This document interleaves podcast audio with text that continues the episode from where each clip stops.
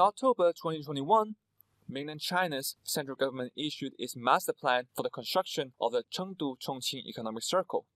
As well as Chengdu, this will comprise 27 districts in Chongqing and 14 other Sichuan cities. Essentially, the plan looks to accelerate the development of the economic circle, which have a combined population of more than 96 million and a GDP in excess of 7 trillion RMB. In terms of the master plan, two primary phases are emphasized. The first, set to be completed by 2025, will see the economic circle adopt a spatial development pattern, with Chongqing and Chengdu very much at the forefront. Ultimately, the aim here is to greatly improve infrastructure connectivity while building a modern economic system underpinned by a strong R&D foundation.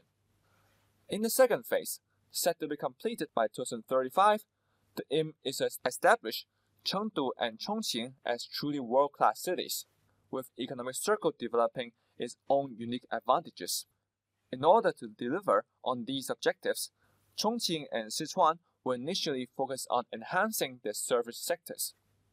In more specific terms, Chongqing and Chengdu will collaborate on the establishment of a Western China financial center, which will focus on facilitating greater opening up, the wider application of technology, increased environmental protection, and additional support for the real economy. It is anticipated that the financial center will also be a catalyst for the accelerated development of both the local manufacturing sector and the green economy, while also facilitating the availability of financial services for businesses looking to operate in territories along the route of the Belt and Road Initiative. At the same time, it's believed the continued evolution of the economic circle will act to promote a more efficient and better resourced local logistics sector. In an early example of this, starting from January of 2021, two Chongqing and Chengdu routes have been integrated into a new China-Europe Railway Express Chengdu-Chongqing service. This has led to rail operators in Chongqing and Chengdu actively collaborating with regard to branding, scheduling, and pricing.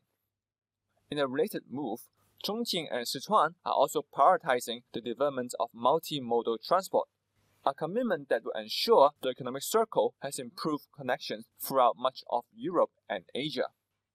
When it comes to research and development, the economic circle will also act as a conduit for enhancing the resources allocated to the automotive, electronics, artificial intelligence, equipment manufacturing, biotech, and clean energy industries, sectors that have been long established within the region. This will all be complemented by moves by both Chongqing and Chengdu to strengthen the available research resources and nurture innovative inputs in the fields of processing and manufacturing.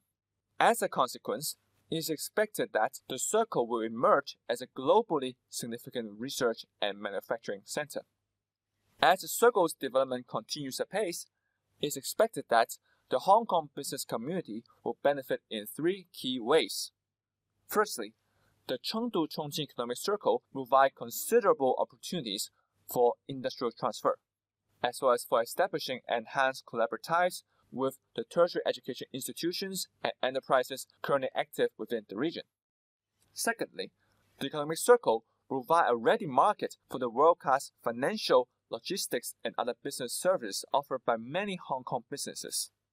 Finally, given that the economic circle is likely to provide a further boost to the already sizable local consumer market, Hong Kong enterprises will be well placed to be early movers in the development of the region's nighttime economy, first store economy, and experiential consumption sector.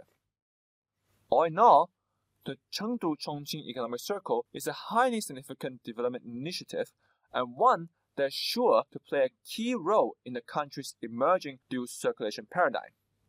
Beyond that, of course, it is also set to open up a wide array of new commercial horizons for many Hong Kong enterprises.